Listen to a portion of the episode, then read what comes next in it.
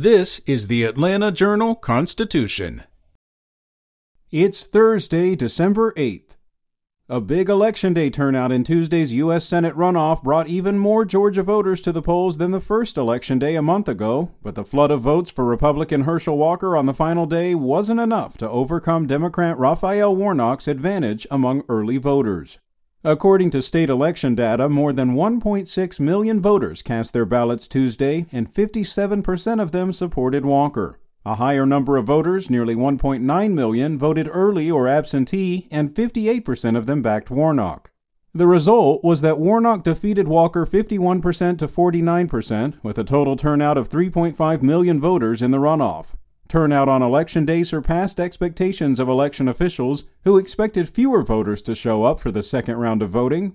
Instead, Election Day turnout increased by 200,000 voters from the 1.4 million people who cast ballots on November 8th in the general election.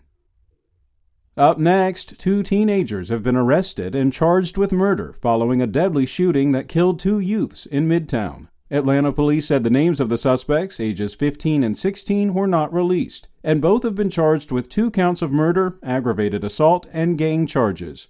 The two suspects were both students in the Atlanta public school system. The 16 year old was captured in New York City with assistance from the U.S. Marshals Service. Police say additional arrests are possible. Investigators did not release details on a possible motive for the shootings, but Hampton said some of those involved knew each other. In other news, eight Georgians allegedly stole at least $30 million in unemployment benefits during the pandemic, even as unemployed residents struggled to get the payments they were entitled to.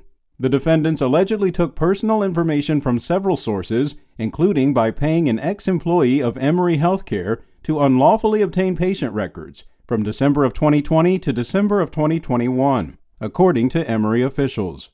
The United States Department of Labor notified Emory of the incident, and the employee, Edith Nate Hicks, has since been terminated. Hicks, 45 years old, allegedly stole records of at least 1,600 patients from internal databases. A spokesperson for the healthcare system said they conducted an investigation and found that the ex employee unlawfully accessed the patient records.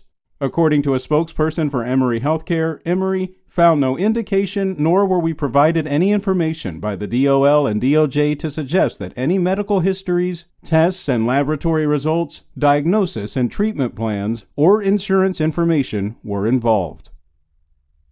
And an environmental study has found that construction of a new I 285 interchange at I 20 west of Atlanta would displace three residential properties and one business. The Georgia Department of Transportation expects to buy about 5.6 acres of residential property and 20.6 acres of commercial property for the project.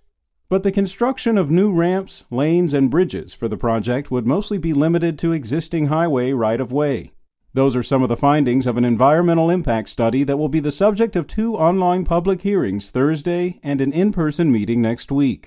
The public will have a chance to review information about the interchange and ask questions. The I 285 interchange at I 20 West is one of several major projects GDOT plans to improve traffic in metro Atlanta. SpokenLayer